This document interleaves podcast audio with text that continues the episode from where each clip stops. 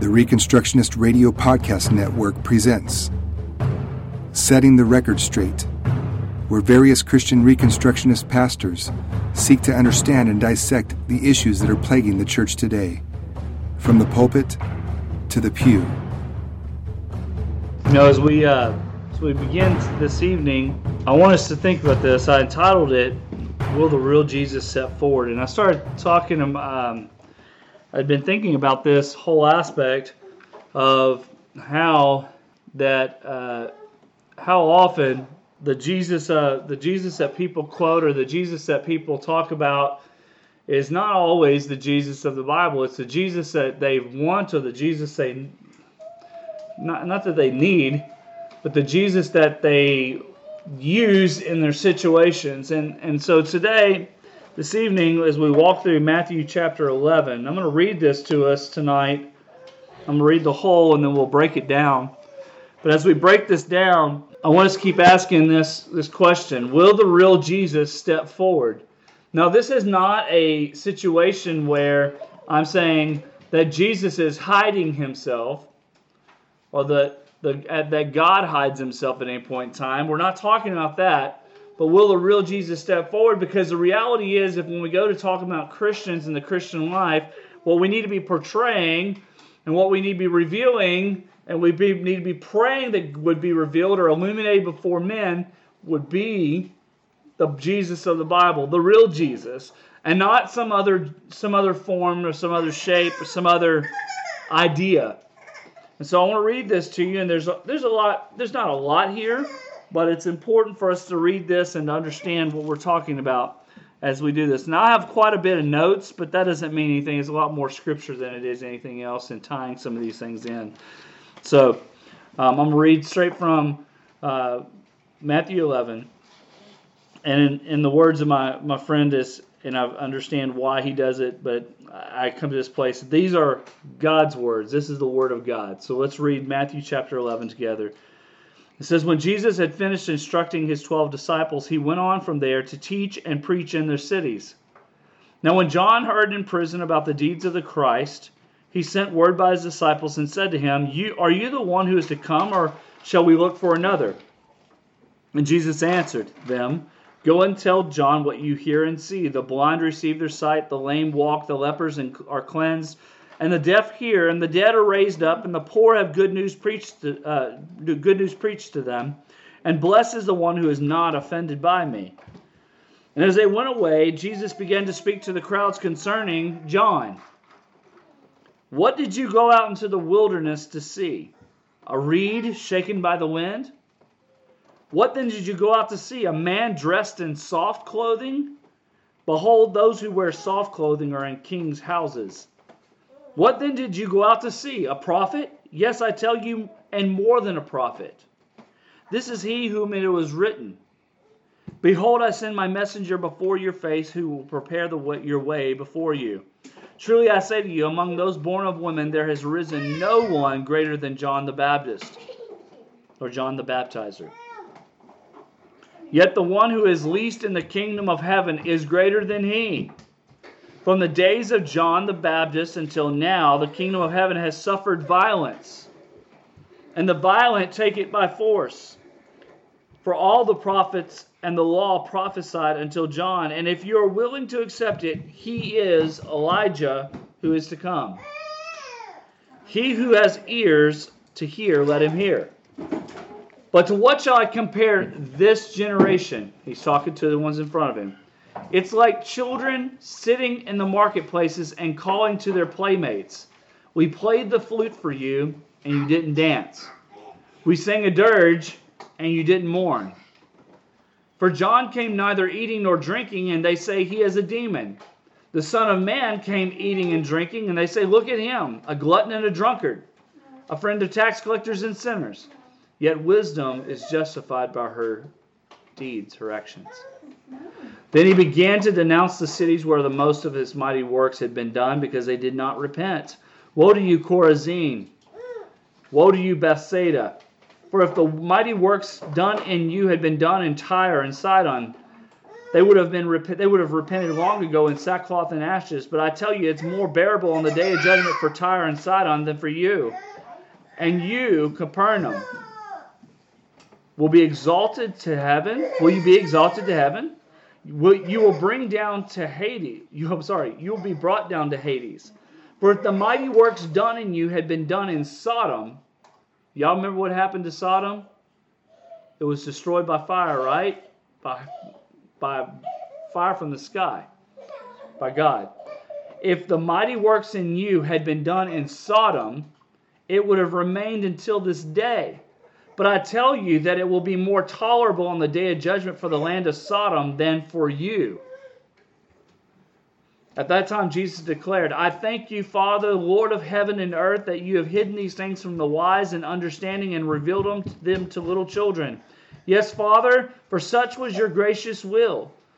All things have been handed over to me by my Father, and no one knows the Son except the Father, and no one knows uh, knows the Father except the Son, and anyone to whom the Son chooses reveal him. Come to me, all who labor and heavy laden, and I will give you rest. Take my yoke upon you, and learn from me for I am gentle and lowly in heart. And you will find rest for your souls, for my yoke is easy and my burden is light. Now, as we start this, I want I want to say something very clearly. There's a lot here that I will not get to cover tonight, okay? There's a lot more that we can talk about. We might even talk about it in the future. But tonight I'm going to try to direct this path very clearly. Y'all know it's not here on the screen, but it's going to be easy for you to fill in certain blanks tonight. Okay? There's a there's a Bible verse. The Bible verse is John 14, 6. And Jesus said what? It's not here on the screen. But Jesus said, I am the way, the truth, and the life. No one comes to the Father except through me, right? I want to use that as a model tonight as we walk through this passage of Scripture. Okay? I want to use it as a, as a kind of a guideline, okay, for what we're going to walk through. So when you look at number one here, Jesus is the only way. Okay, let's look at that first. When we talk about the Jesus of the Bible, when we talk about the Jesus, the Jesus we need to step forward, we need to start in this aspect. Jesus is the only way on under letter A, consist, Jesus consistently fulfills prophecy and reveals his character.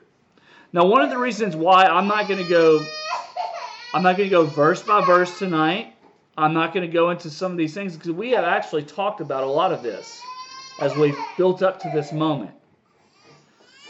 But as we look into our theme passage, he sends out, he instructs his 12 disciples, he sends them out. Remember, he just told them, you know, you're going to be, I'm going to send you out like sheep among wolves, all those kind of things. He sends them out.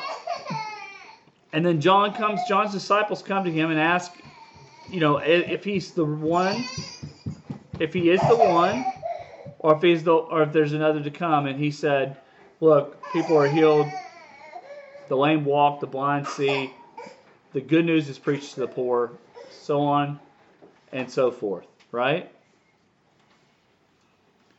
Jesus consistently fulfills prophecy, and he went on there. He also teaches his character. Now, when I talk about this, I want us to look at a little bit of scripture tonight. Okay? If y'all look with me, look at, I mean, I'm to have it all on the screen, so we're not looking. But Psalm 103, verses 1 through 19 says, Bless the Lord, O my soul, and all that is within me, bless his holy name. Bless the Lord, O my soul, and forget not all his benefits, who forgives all your iniquity, who heals all your diseases, who redeems your life from the pit, who crowns you with steadfast love and mercy, who satisfies you with good so that your youth is renewed like the eagles. The Lord works, the Lord works righteousness and justice for all who are oppressed. He made known his ways to Moses, his acts to all the people of Israel. The Lord is merciful and gracious, slow to anger, and abounding in steadfast love.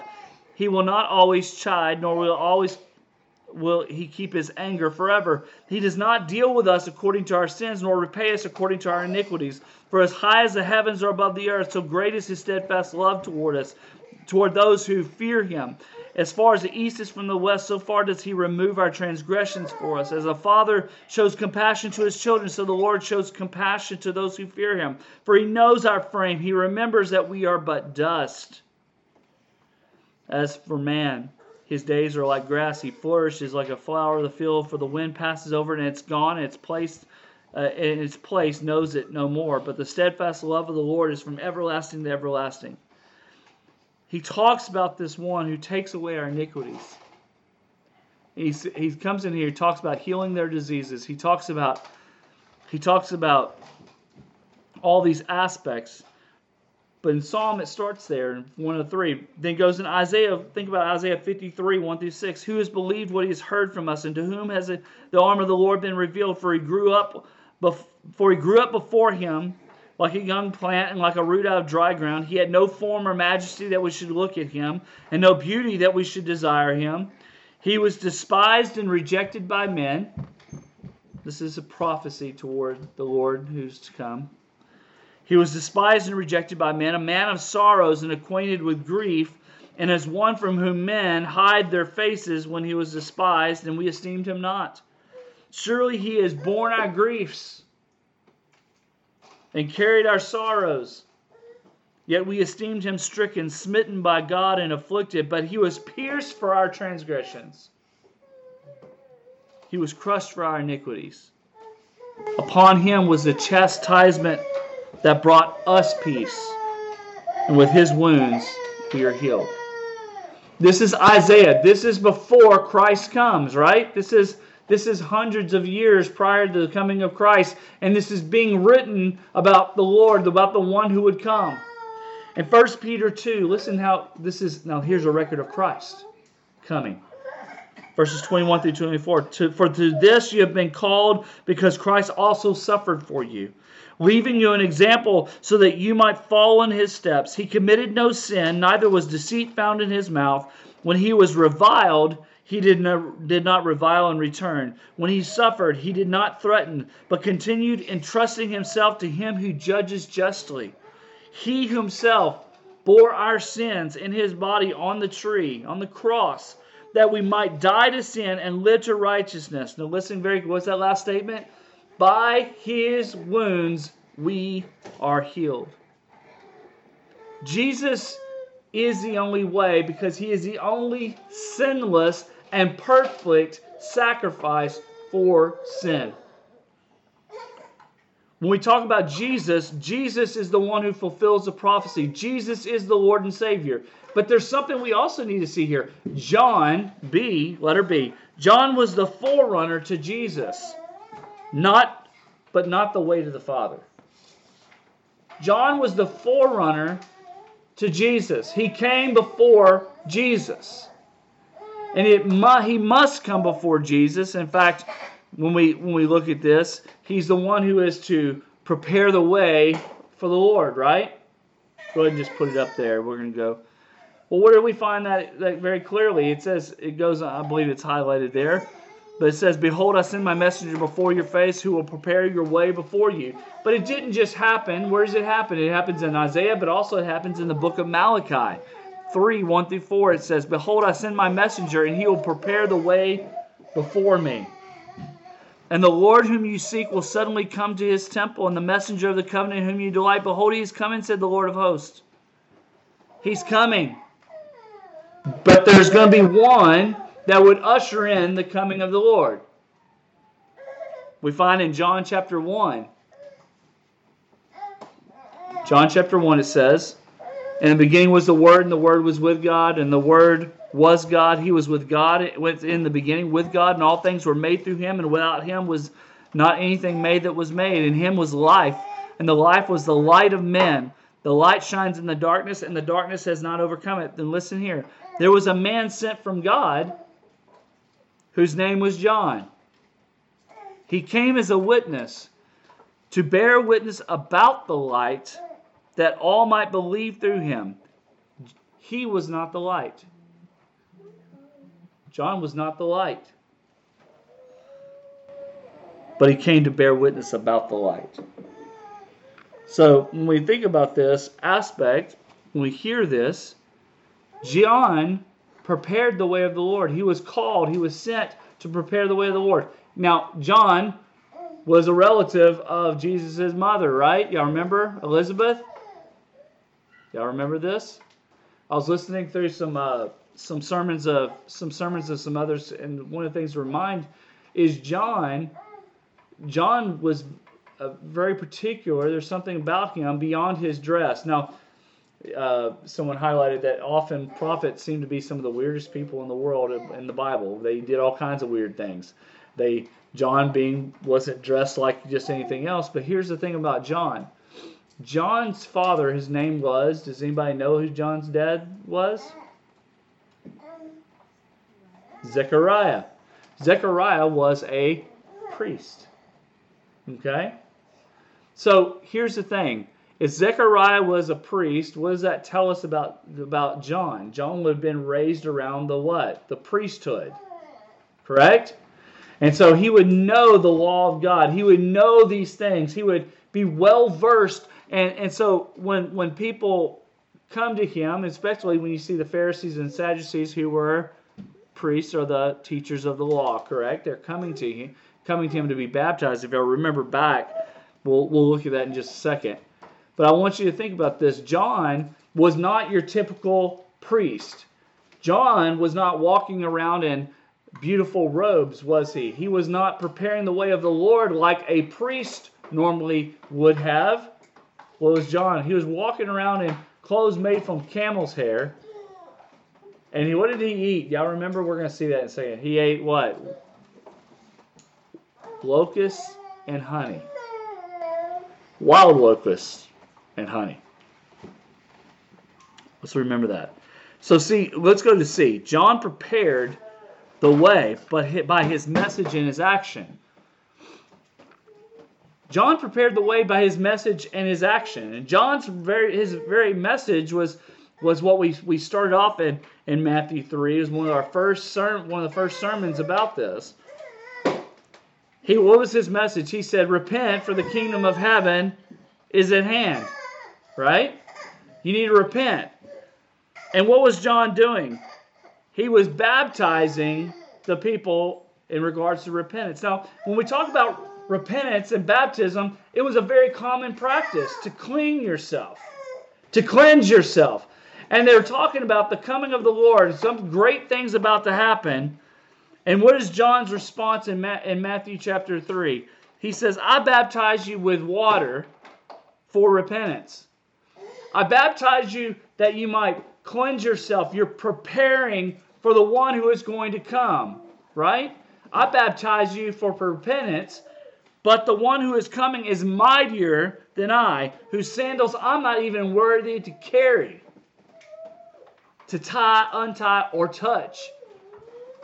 This is what he says, and he will baptize you with the Holy Spirit and fire. Now, these are images, correct? These are images what John is saying, I'm baptizing you for a sense of cleansing and preparing yourself for the one who's about to come. And what? He's going to baptize you in the Holy Spirit. And what does fire do? When we talk about, we talked about gold or silver. Fire what? It refines it, right? If there is, if you have a, a silver coin, right? We all, all of us know what those are. I, I could have brought one out and it says it's 99.9% real silver, right? But there's that 0.1% that could impurity, right? Still in it. So what you do when you talk about silver, they take the the the uh, the gold, uh, the gold or the silver, and what would they do? They melt it, and then part of melting it, all the dross, all the garbage and impurities come to the top and then you sift that off. Now, in the process, I'll let you know this. In the process of getting rid of some of the dross, there is still some of the silver and the gold that gets that gets left in there, right? But you're willing to take a little bit of a loss in order to what? To get the pure, the best, the most pure, because it's worth more, right? So I want you to understand this. John was saying, I've come to baptize you for the sake of repentance in preparation for the one who's going to purify and take away all your sin, all your iniquity, and get rid of all that dross. He was, he was saying this. The cleansing process, the preparing of the way that John was doing was necessary. The, that cleansing process is necessary for what's about to happen. John played a role, but John is not the way. John showed the way to the light, but he wasn't the light. In fact, when we look at Psalm 51, verses 1 through 12, it says, Have mercy on me, O God, according to your steadfast love, according to your abundant mercy, blot out my transgressions. I want you to hear this whole passage. Wash me thoroughly from my iniquity and cleanse me from my sin. Now, before we go on, I want you to understand that there are those who are in the faith who are Christians. There's some of them will say they're Reformed or, believe they're Reformed. There a lot of them are Reformed Baptists. And here's the thing I'm not going to speak down about them, but I want you to understand this. Baptism or washing was not just a New Testament thing but the meaning and the significance and the identification is different. The Israelites, the Jews, were very used to this cleansing aspect. And as David speaks, or the writer here in the psalm speaks, he says, he says, Wash me thoroughly from my iniquity and cleanse me from my sin. Now, this is not just talking about a physical washing, is it? No. But he goes on, he says, For I know my transgressions and my sin is ever before me. Against you, you only have I sinned and done what is evil in your sight, so that you may be justified in your words and you're blameless in your judgment. Behold, I was brought forth in iniquity and sin, but my mother conceived me. Behold, you delight in the truth and in the inward being, and you teach me wisdom. Okay? Now here's it. Here it is. He said, Purge me with hyssop, Purge me with hyssop, and I shall be clean. Wash me, and I shall be whiter than snow. Now, hyssop, if y'all want to know this, hyssop was an abrasive type thing. It's kind of like a, you know what a loofah is. You ever know it? It's like a it's a an abrasive sponge that scrubs. And hyssop was kind of an abrasive thing to cleanse and take away some of the rough spots and to take away the calluses and the tough. So cleanse me with hyssop.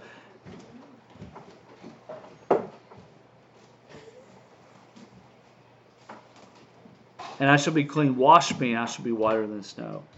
Jesus, the first part of this is simply Jesus is the way. G- John was not the way, but Jesus is the way. And all that we see here points to the coming of the Lord. Secondly, Jesus is the only truth. If y'all remember, Jesus is the way, the truth, and the life. All right? So we're going to see this. These are your main points tonight. Jesus is the only truth. I think it's I think it's it's interesting that in our theme passage it, he talks about what how shall I compare that generation, this generation before us, right? It's like children sitting in the marketplaces and calling to their playmates, "We played the flute for you and you did not dance. We sang in the dirge and you didn't mourn." Okay, we'll, we'll go through this a little bit. But he talks about how, how John came and he didn't eat or eat or drink that means he, you know, he didn't eat the foods of the people. He didn't drink wine or alcohol, and they said he had a demon. Then Jesus comes eating and drinking, and what do they say? He says, Son of Man came eating and drinking, and they say, look at him, he's a glutton and a drunkard. There's something about this aspect, about truth and where truth comes from. See, obviously, A, obviously, there are objections to Jesus outside the church, right? Obviously there's going to be objections to Jesus outside the church. And I don't want to, I'm not going to spend a lot of time on this. So, so many people, it, it's kind of like if, if, if, the, if the Republicans do something wrong or, or President Trump does something wrong and you speak against it and you say how evil or how sinful or unjust it is, then people go, but those liberal Democrats on the left, they're horrible. And I'm like, we can assume that. We're not saying that the Democrats are better. We're not saying the Democrats are okay. We're not talking about liberality and things that we already know there's a sense of depravity that's out there, but that does not excuse anyone's depravity. And so when we come to this place, obviously there are objections for about uh, to Jesus outside the church. That's what that Romans 118 to 23, just put it up there. That's what that principle, they, they, they're unrighteousness, they suppress the truth, right? I don't know what you just did.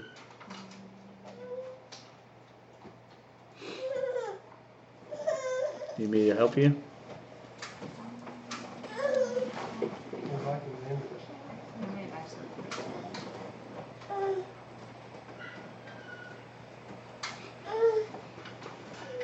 You got it? All right. We talk about that aspect. Though they knew God, they we know this aspect that, that no matter what, though they know though they know God, they don't honor Him as God. Right? We understand that they exchanged the glory of the Creator for for images resembling man and, and, and creatures, right? Rather than worshiping the Creator. So here's the thing our starting, starting point always is this apart from being in Christ Jesus, we can only choose not Jesus. When, when we look at people out in this world, when we look at the aspect of this, apart from us being in Christ Jesus, we can only, anyone can only choose not Jesus. That's part of the fall of Adam and Eve in the garden. Therefore, apart from Christ, we will never choose truth according uh, to God and His Word. We will always choose man and his own quote unquote truth without a foundation. So I want us to understand this. There will always be objections to Jesus outside the church regarding truth because they have to start with man. They can't choose Jesus. They can't choose him as a standard. They can't use him as a standard because Jesus stands diametrically opposed to man who, who want because Jesus is God and man is not. And if they want to be the Lord of their own lives and the God of their own lives and they want to be the foundation and center of all truth for their lives, Jesus will have no rival. But here's the thing, yet there still be there are objections to objections to Jesus inside the church. I don't know if I should have put church in, in quotation marks or not. But I want us to think about this. There are objections to Jesus inside the church. It's expected there are objections outside the church. But there are objections to Jesus and in the process of doing the things they do, they actually do not see that they're objecting to the Jesus of the Bible. And we need to be careful that we don't fall in the same trap. But when I look at these verses in this theme passage, we need to understand that those who are often supposed to be holding the very truths of life are the ones who deny the truth.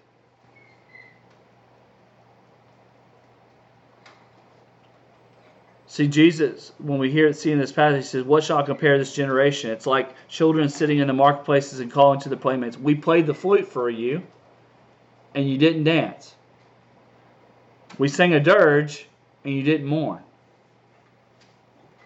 In the moment when truth is presented, even to some who are in the church, even when it's presented and it's the scriptures of the Bible, people will deny the very truth that's there. So when it says we played a song for you, right? And instead of what would naturally be a response is to dance and have fun. It's kind of like uh, we were we had music popping up over at at, y'all at the Caldwell's house, and, and and Luke can't help but move, right? All of a sudden he just started. The next thing I know, he's dancing all over the place. He don't even know he's doing that thing. All right, he's got he's, he's got moves like Jagger. Yeah, I mean he's got it all. And so uh, he he's he doesn't understand. But here's the aspect: we you know if I turn on the music and uh, we're saying, listen, we're to have, we're to turn music on, we're to dance. You know we're to dance when the music comes on, right? we're expecting it to happen, and then we turn the music on and no one dances. It's like a it's like someone said like a junior high dance or something. No one knows what to do. But he said we played the flute, we put the music on, and and no one danced. Then then we sang a dirge, which is a type of mourning song, and people didn't mourn. They don't see the, the truth in the moment of what it is, or they refuse to. That's why he said, John came neither eating and drinking, and what did you do? You didn't say, well, that must be a special prophet or something. No, you say he had a demon. He said, then the Son of Man, Jesus talking about himself, says, the Son of Man comes uh, eating and drinking. You call him a drunkard, a glutton, and a friend of sinners. The truth is, when truth is proclaimed, they not only don't recognize it, they always what? They always oppose truth because it's not a truth that fits into what they're wanting to do. In John chapter 5, I think this is, well, I'll say this is funny to me. John chapter 5, Jesus had pointed this out. He says, I can do nothing on my own. As I hear, I judge, and my judgment is just, because I seek not my own will, but the will of him who sent me. If I alone bear witness about myself, my testimony is not true. There's another who bears witness about me, and I know that the testimony that he bears about me is true. You sent to John, and he has borne witness to the truth. Not that the testimony that I receive is from men, but I say these things so that you may be saved. He was a burning and shining lamp, and you are willing to rejoice for a while in his light. You are willing to rejoice while he prepared the way for me to come, is what he's saying. Jesus is saying. But the testimony that I gave is greater than that of John. For the works that the Father has given me to accomplish, the very works that I am doing, bear witness about me that the Father has sent me. And the Father who sent me has himself borne witness about me. His voice you have never heard, for his form you have never seen. Now he's bringing an indictment, a judgment against them. And you do not have you do not have his word abiding in you. For you don't believe the one whom he has sent. Here it is. You search the scriptures because you think that in them you have eternal life. And it is they, these scriptures, that bear witness about Jesus, about me, is what Jesus says. But yet you refuse what? To come to me that you may have life.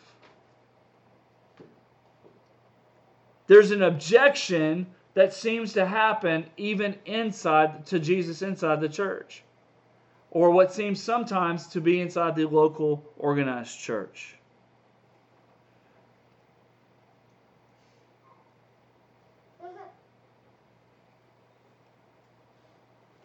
What happens is a, a different version, a different outlook.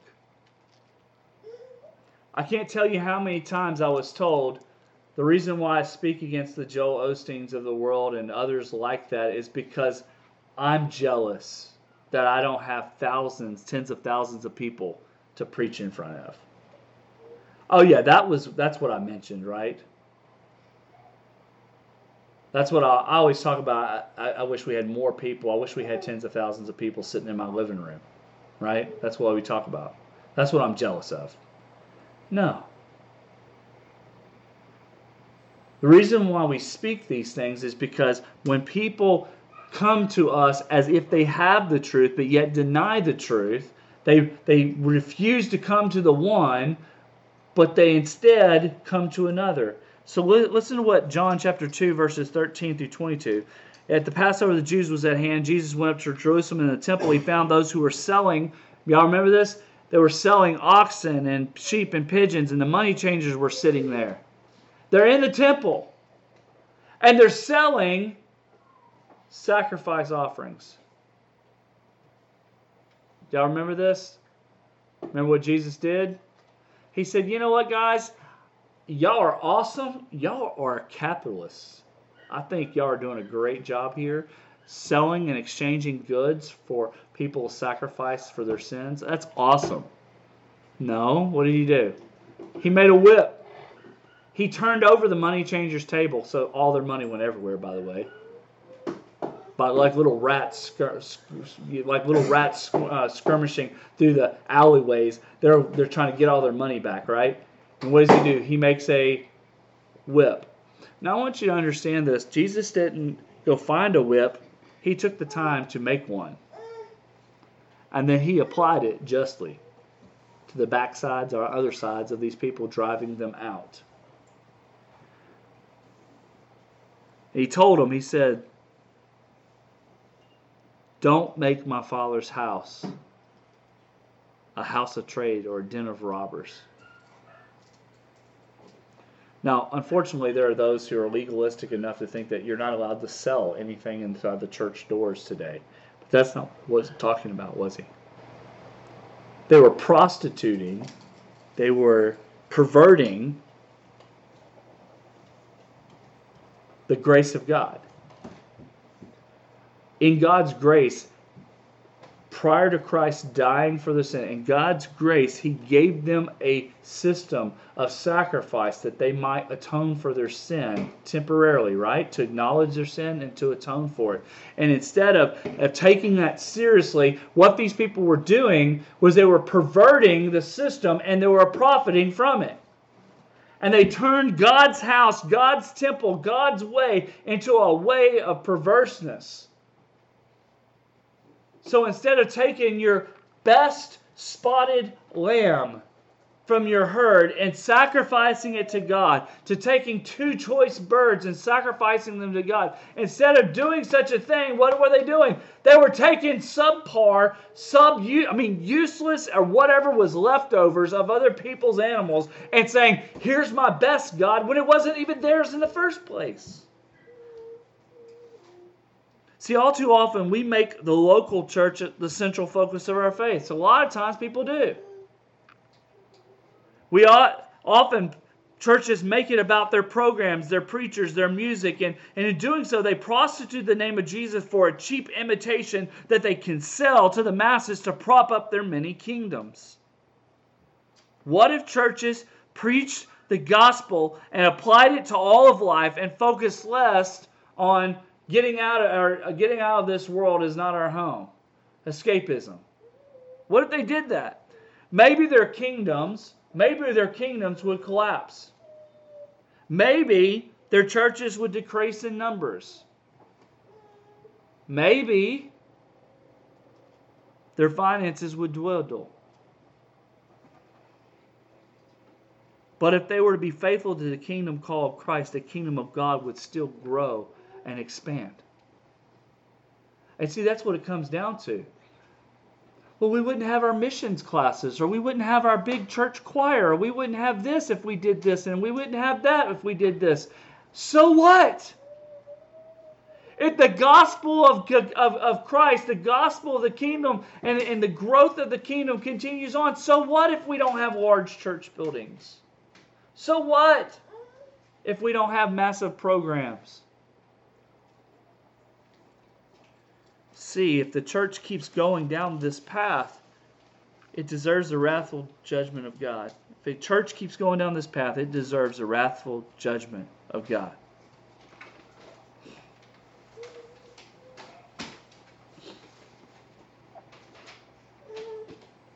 And I don't say this lightly. Okay?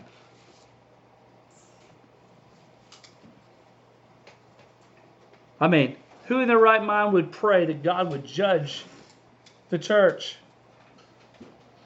Who in their right mind would pray that I be judged by God's wrath? You know, in the Psalms, there's a type of Psalms to be prayed.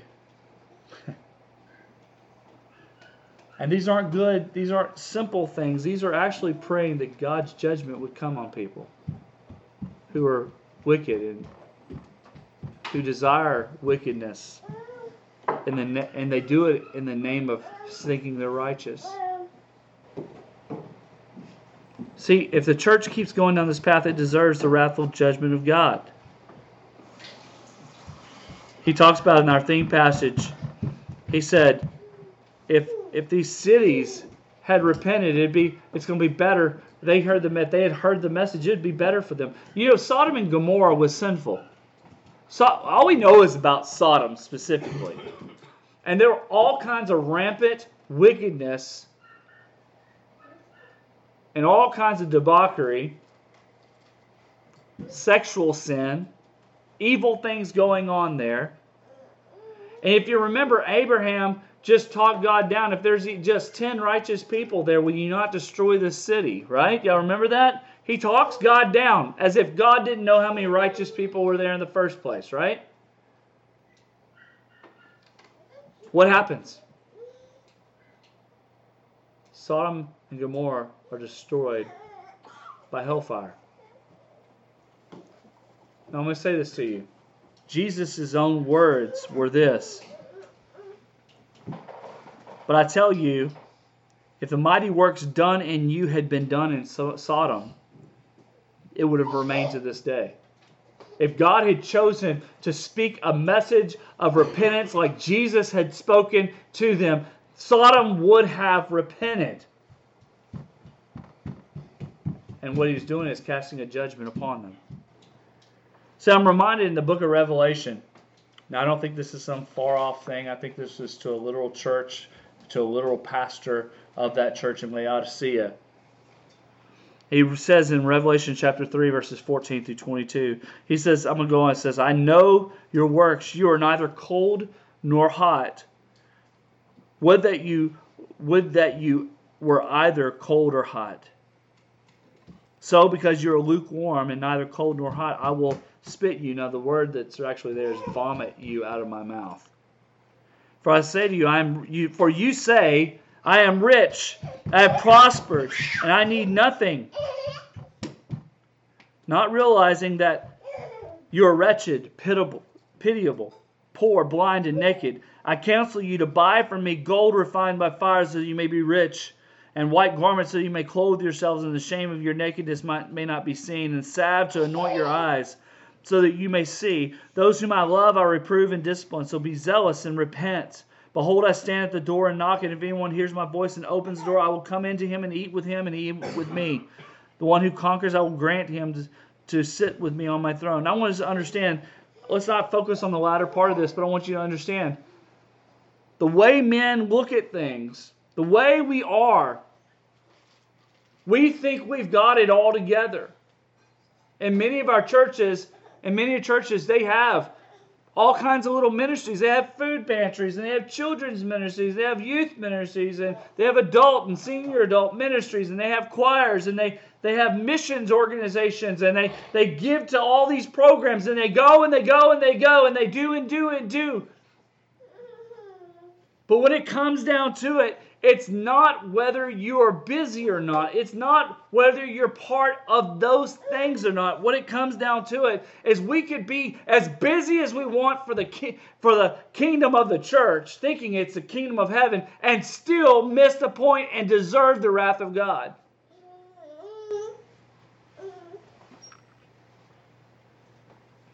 We could be meeting in a building somewhere right now we could do a lot of things differently.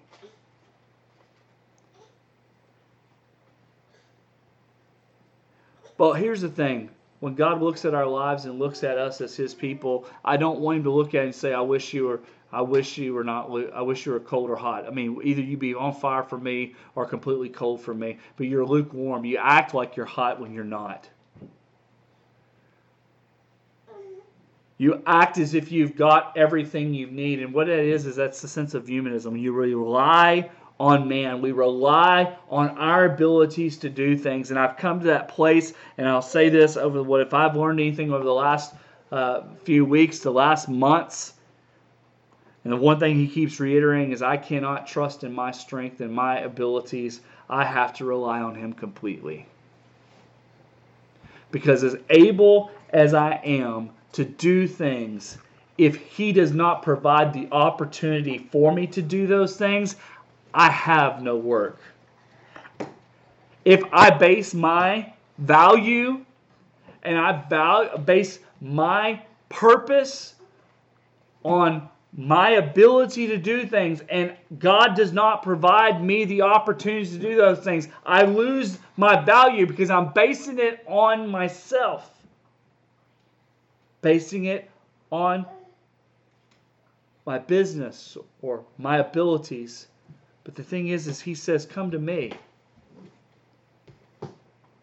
Come to me and buy from me. Come to me and settle with me I'll give you riches. I'll give you the richness that you need. I will clothe you in the way you need to be clothed. But you need to come to me, not look to yourselves. Lastly, Jesus is the only life. He's the way, the truth, and the life. He's the only life.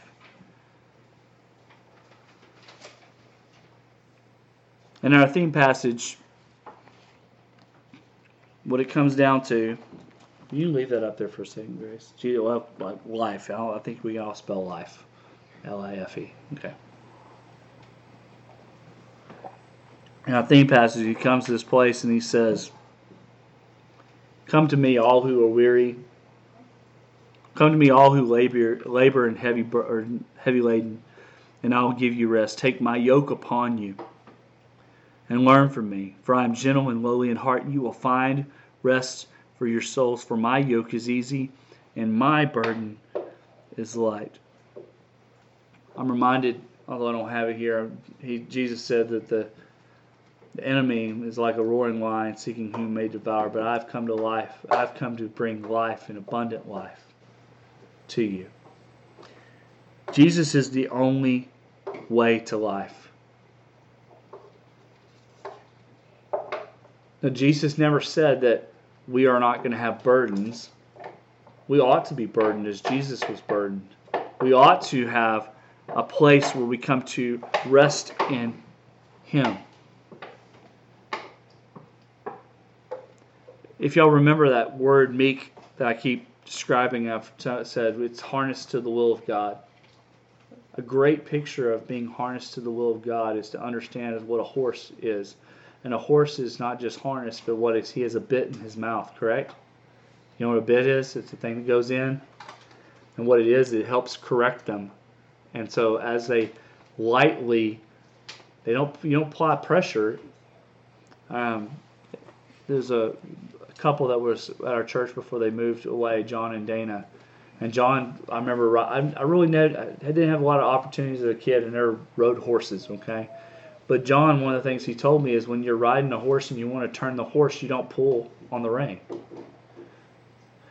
For when you're riding, you should only have to ride with one hand, with the reins. And if you pull on the rein, the pulling of the rein is to stop the animal. It's not to make them go or turn. All you had to do because they had the bit in their mouth. And the more that they're trained, the smaller the bit because they respond to their training. And all it was is when you needed to make the horse turn, all you did is lay the rein over on one side of the neck or the other. Just the pressure, light pressure of the rein sitting on the neck of the horse knew which direction to turn.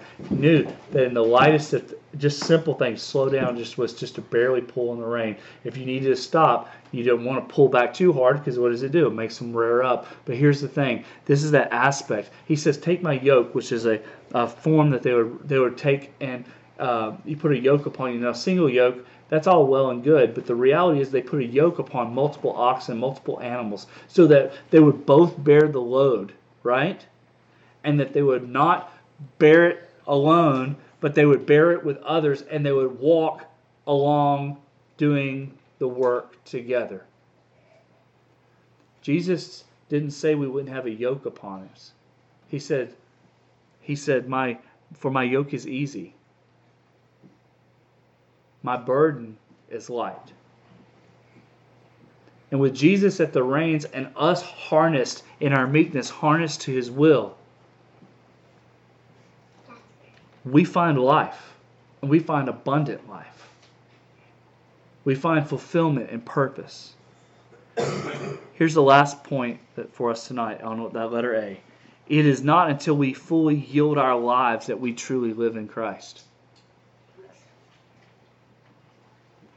It's not until we fully yield ourselves. We can say, I, I, I am a follower of Christ. I love Christ. I love Jesus. I follow him. I want to obey him. I want to do these. And we cannot fully do that until we fully yield to him. When we understand that we fully submit to, the, to his yoke.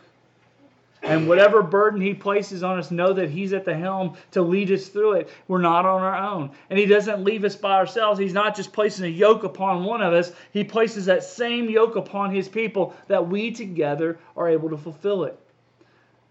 That passage that keeps coming back up is in Luke chapter 9, verses 23 to 27. He said, If anyone would come after me, what? He has to deny himself, die to himself, and take up his cross.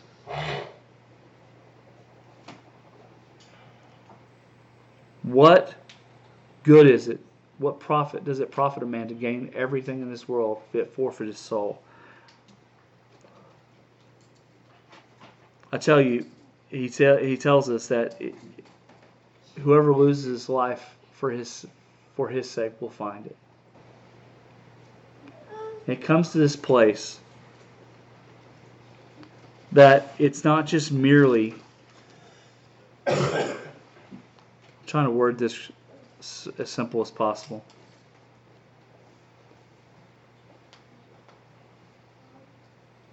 The reason we need the real Jesus to step forward is we need to stop using false alternatives, other alternatives.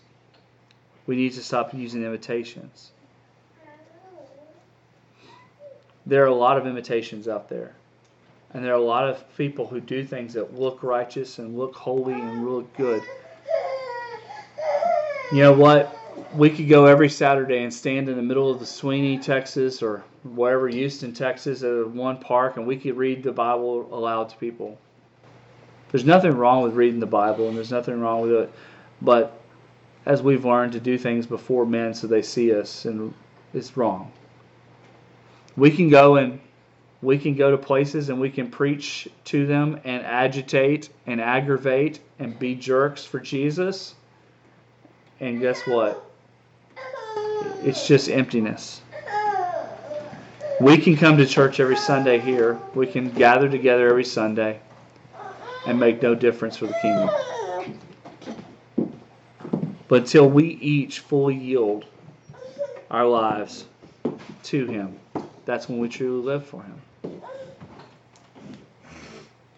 See, most of what we do is we look, even this week, we're thinking about what we're going to do when we get home. We're going to think about what we get to do this week and the little adventures we have and the games we play and the little things that we look forward to. But the reality is, is we don't think about what Jesus wants us to do for the rest of the week. We don't look for opportunities. Now, I'll tell you something about looking for opportunities to be used by Christ. I've been burned by people because of it. Not physically lit on fire, but I'm saying I've had my I've been hurt. I've had loss. But still I'm going to do what's right. I'm still going to do what honors God and honors Christ. And there's nothing that I've faced that has been worse than what Jesus faced for my sin. We have to go into this week not thinking about, hey, when are we going to get to see each other again? Not just that, but Jesus, what are you going to do in me? How are you going to use me? What are opportunities I can serve my brother and sisters, my brothers and sisters? How can I be used of you in my family? Rather than how can my family serve me? When I get opportunities to go out in public, how can I serve others and how can I be used for Christ to them? How can I share the gospel, the good news of Jesus with others in such a way the opportunity presents it? We have to think through. We got to be prepared to be used of Him rather than to be served. Jesus is the only way, He is the only truth, and He is the only life. And, and if we don't pattern, pattern everything we do by that and sustain by that, we will find that we do nothing in Jesus. And the real Jesus will never be seen. The real Jesus will never step forward in front of others because the real Jesus will not be alive in us. He is not the Lord of us at that point. And that would bring me to question at the end of this. If Jesus, if we're not doing that, the question is, is Jesus even the Lord at all of our lives? If he is, we need to make sure he is. We need to make sure we're living according to that. Beyond that, let's pray Don't about going on too much longer. Let's pray. Father, we thank you for this day. We thank you for the opportunity once again to come before you. Lord, thank you for those who have joined us here and those who join us online, those who will see this message. And Lord God, I pray that you use it for your glory. Lord, we ask these things in Jesus' name. Amen. Thank you for listening to Setting the Record Straight. Join us on Facebook at the Reconstructionist Radio Discussion Group. And don't forget to visit ReconstructionistRadio.com to listen to all of our podcasts and to download our free audiobooks.